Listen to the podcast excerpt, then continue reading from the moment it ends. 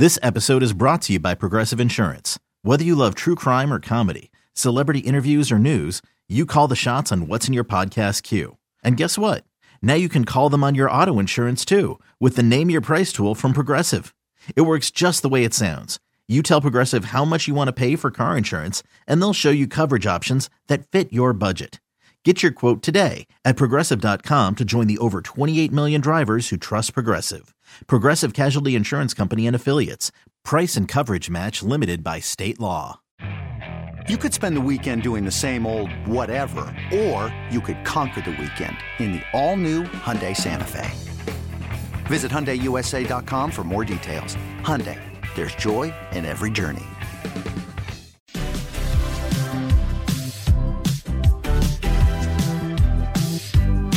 All right, back here on Fitzy and Hart, Mark Dondero in for Fitzy with Andy Hart. We are now happy to be joined by Mike Giardi of the NFL Network on the Harbor One Hotline. Mike, Mark Dondero, and Andy Hart. Good to talk to you again, man. How are you? Mark, how are you? I'm doing Andy? great. Doing I don't great. care for that tone, Mr. Giardi. Geez, just because you were at the combine, you don't have to be cranky. So, Mike, we were going to just get into, I I don't want to call it a report, but this uh, rumbling surfacing from, I guess, Dan Graziano of ESPN saying that the Patriots possibly and the Raiders could be interested, discussing, talking about some sort of trade involving Mac Jones to Vegas. Do you think that could be a realistic possibility in any way, shape, or form? Uh, I tend to think no. I think that Josh McDaniels enjoyed his time with Mac Jones. I think he also um, has a chance to hit the reset button there. They kind of went in this year thinking maybe they could make some noise, and then it obviously Derek Carr didn't. It didn't work. Um, I think sort of the signals that I've been getting is it seems more like they're willing to uh, take a step back, if you will, and try to find the guy that's going to be the long term fit there, as opposed to and and do that via the draft where you get the extra you know year for uh, for the contract, the rookie contract, instead of having to you know trade for Mac, get one year Mac, and then have to decide are we picking up that fifth year option. Does your view of Mac Jones change at all based on what you saw this weekend? And, and the reason I ask that is we know he physically faces challenges keeping up with a Herbert, a Mahomes, and Allen. And then you see the combine, and there's this next crop of Anthony Richardson, Will Levis, even the UCLA kid threw the fastest ball at the con- like all these guys with measurables. Is he just swimming upstream in a, in a new world of quarterbacks?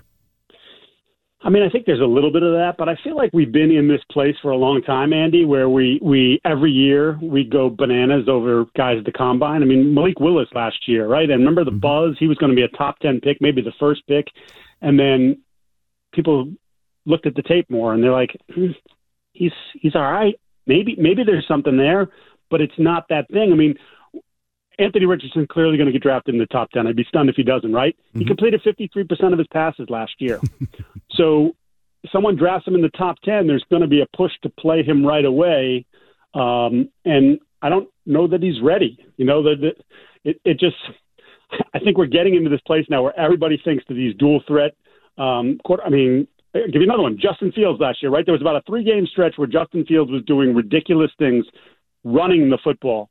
And it was, oh, he's arrived. It's, I mean, oh, man, the Jets should have picked him. It shouldn't have been Zach Wilson. The 49ers should have picked him. It shouldn't have been uh, Trey Lance. And he had like seven games last year where he threw for less than 150 yards and like 10 games where he was under 200. Like, you still have to be able to throw the ball in this league. So I, I don't know. I mean, I, I'm, I'm not saying that th- those guys can improve because we've seen some guys make big leaps, but I just I like to I like a guy that can that has proven that he can throw the football, and I don't know that all these guys have proven that. I'd agree with that. We're talking to Mike Giardi of the NFL Network on the Harbor One Hotline. Mike, I got to ask you this: Do we? I don't know. Do we know what Bill Belichick and his staff, or I guess specifically Bill Belichick, really truly thinks about Mac Jones? And I'm asking that because I feel like that would determine sort of uh, how they go forward and their blueprint for going forward. Do we really know how the head coach feels about Mac Jones and his true potential? We know that uh, feelings about Mac Jones changed pretty dramatically from uh, the spring of last year to whatever it was, January, February of this year, right? Uh, you know, he, he's an NFL quarterback, whatever the quote was. He's proven he can play in the NFL versus just go back to the I mean, the absolute gushing. I don't know that I've heard him gush about a young player on his own team like that. He he he generally uh, generally will sort of uh, fill up other guys on other teams, but not his own guys. Uh, he was effusive in his praise of Mac every chance he got, like over the top. We're like, whoa, what is? Wait, what is happening? You know. And then obviously this year wasn't successful. Mac was not happy. Uh, he he was not shy necessarily about expressing his displeasure about that, and uh, I think Bill holds a grudge. is what I think. Oh, he does. So I know. It's, it's more about it's more about how he acted than his play on the field, or a little bit of both, I guess.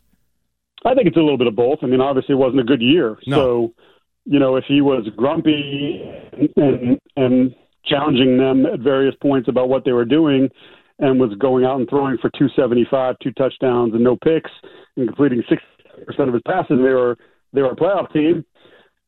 Okay, you know, maybe I should get past some of that stuff, but they were eight and nine.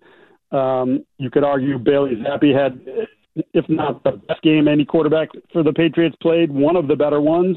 Uh, so you know, I mean, there's there's definitely uh, a bridge that they have to cross those two guys, and and I think if you're a Patriots fan, I think you kind of hope that they can get because it it did look promising after year one, you know, and then we know what happened in year two with the the the poor design and I don't, you know whatever else was going on there, poor play calling, poor everything.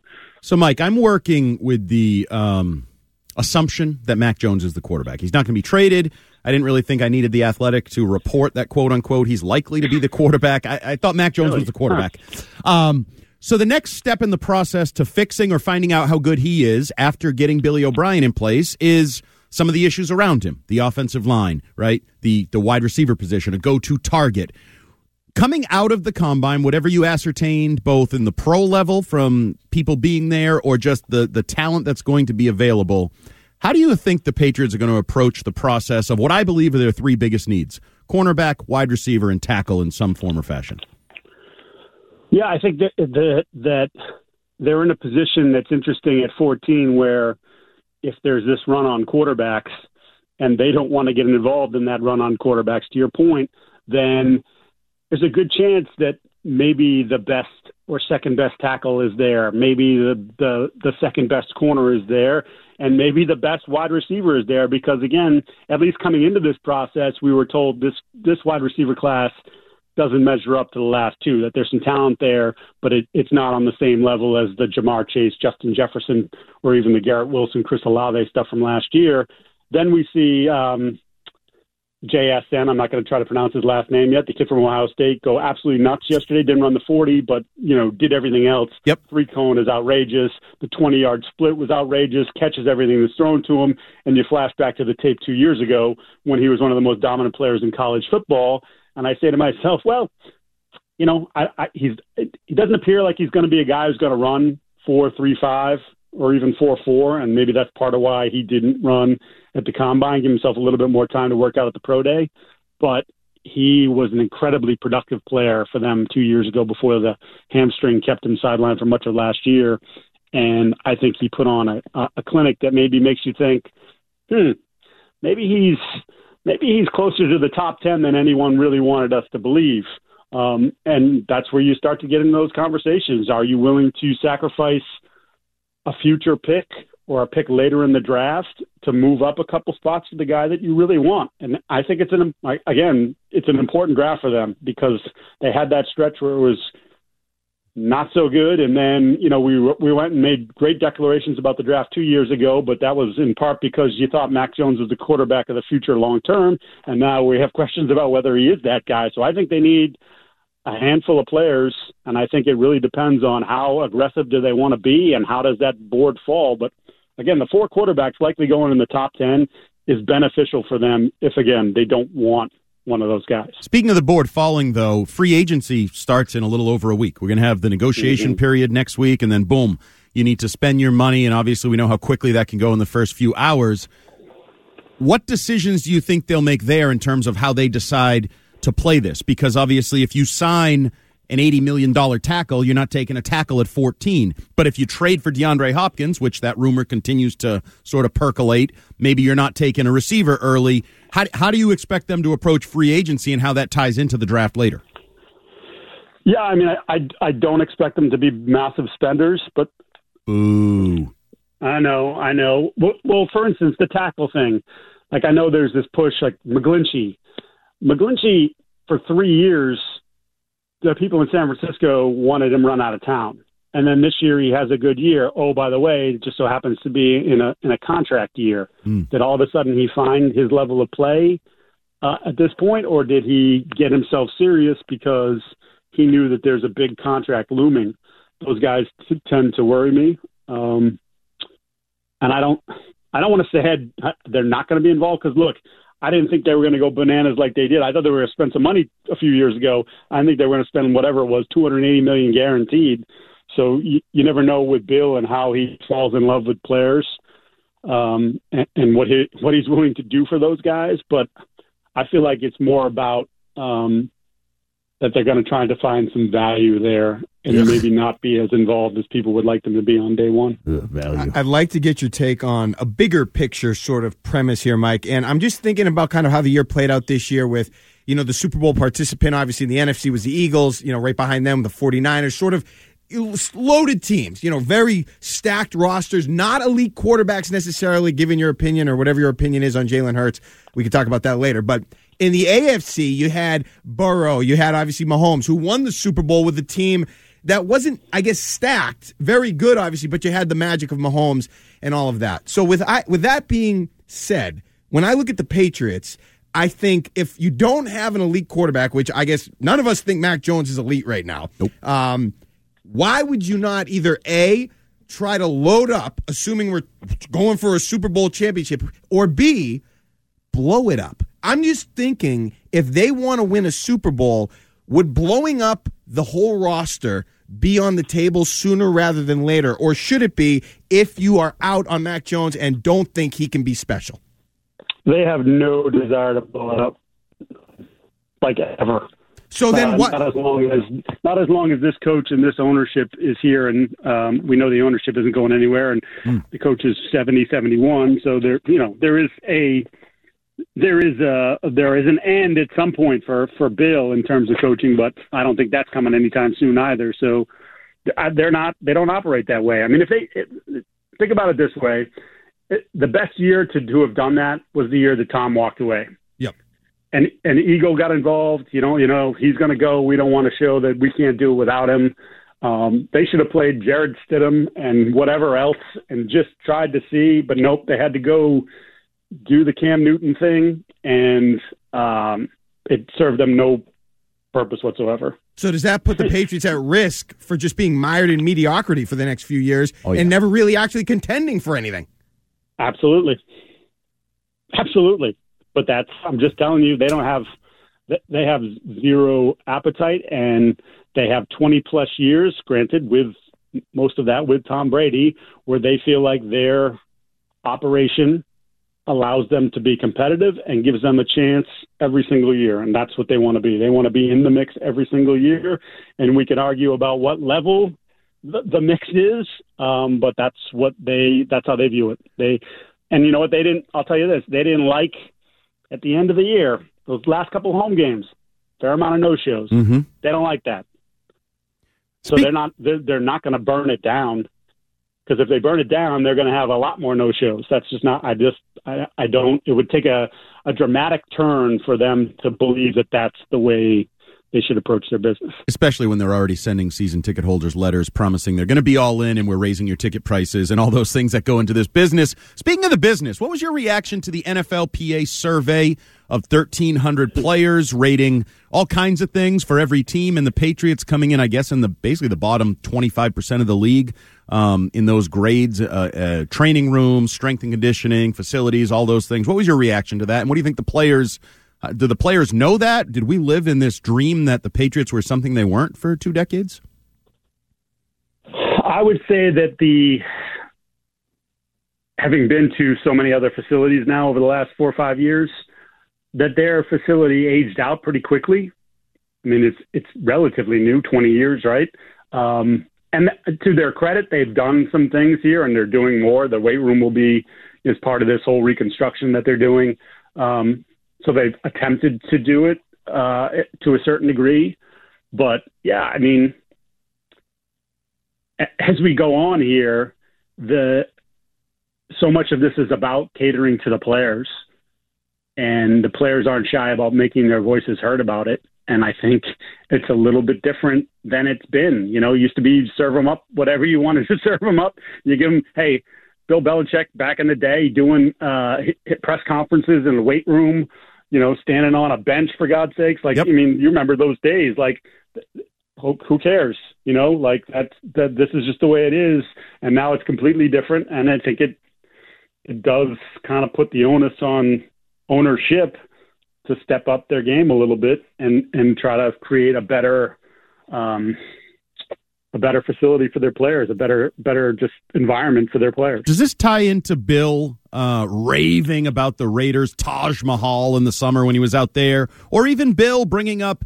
You know, we're near the bottom of the league and cash spending. Is this Bill prodding ownership to maybe uh, invest more, overinvest in everything that goes into rebuilding these Patriots? Because they, I don't know if you saw, Patriots.com is doing a whole video series of building the Patriots. Maybe Bill's like, hey, we need to build everywhere, not just my roster. Yeah, I, I think you know and have been around Bill long enough to understand how his brain works to a certain degree. to a certain degree. And I would say absolutely there is a little bit of a needle there to poke and prod. Um, Robert, Jonathan, etc. to you know do what do what I ask. Up, do, do more, do more for our players, do more for me, do more for the organization. Mike, before we let you way, go, that, I mean, is is somewhat unfair. I mean, they not somewhat. It's pretty unfair, I think, in that regards that you know they had built this franchise that was an absolute laughing stock, and uh, through their stewardship, and then obviously the Bill Tom connection became one of the premier franchises in the National Football League. Yeah, but you know the retort to that will be the word two words you just used. Tom and Brady, that he covered up the fact that you didn't invest enough in the weight room, you didn't have the best facilities, whatever hey, you there's think. a movie theater right there. Yeah, there is a movie theater. Mike Vrabel will tell you about the movie theater in Patriot Place and how that ties into that. no, I just and, and, then and then he ended up in Kansas City, huh? Yeah, it's funny how that works. Don't bring up business when we're talking sports here. Just real quick, uh, just one more uh, football, I guess, coaching type of question, Mike. With um, I- I'm just wondering how much change Bill O'Brien could bring to this team and the offense, obviously, that needs the improvement. But I'm thinking about he's a coordinator. Now, we've seen coordinators have a big impact, whether you want to talk about Brian Daboll or even going way back, Wade Phillips, going to Houston, turning around their defense 10, 12 years ago, whatever that was. But I don't know. It's just they need a turnaround. They're poised for a turnaround. Do you expect a big, massive turnaround with Bill O'Brien, or is it not going to be as explosive a turnaround as some of us might think or hope to see? I expect it to be competent.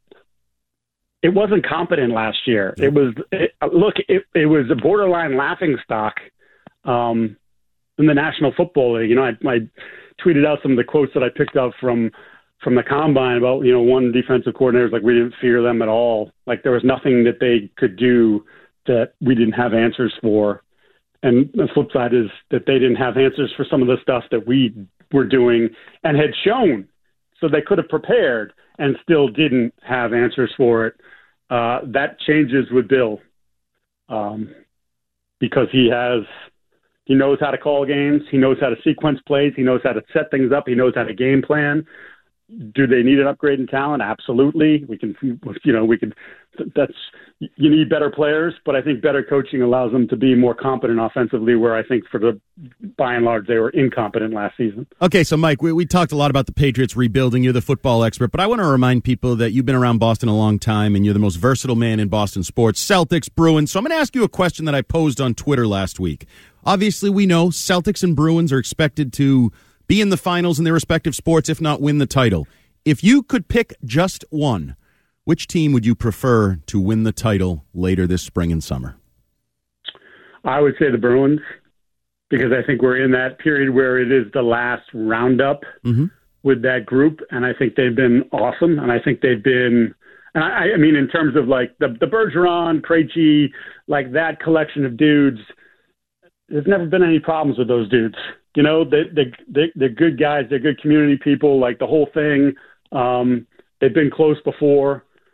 Uh, you know, they won one. We feel like they should have won one more at least, and this would be a nice sort of bookend for that, and a great way to um, enhance the legacy of those guys, those players. And, and I give Don, Don Sweeney and Cam, who get a lot, you know, got a lot of crap at various points.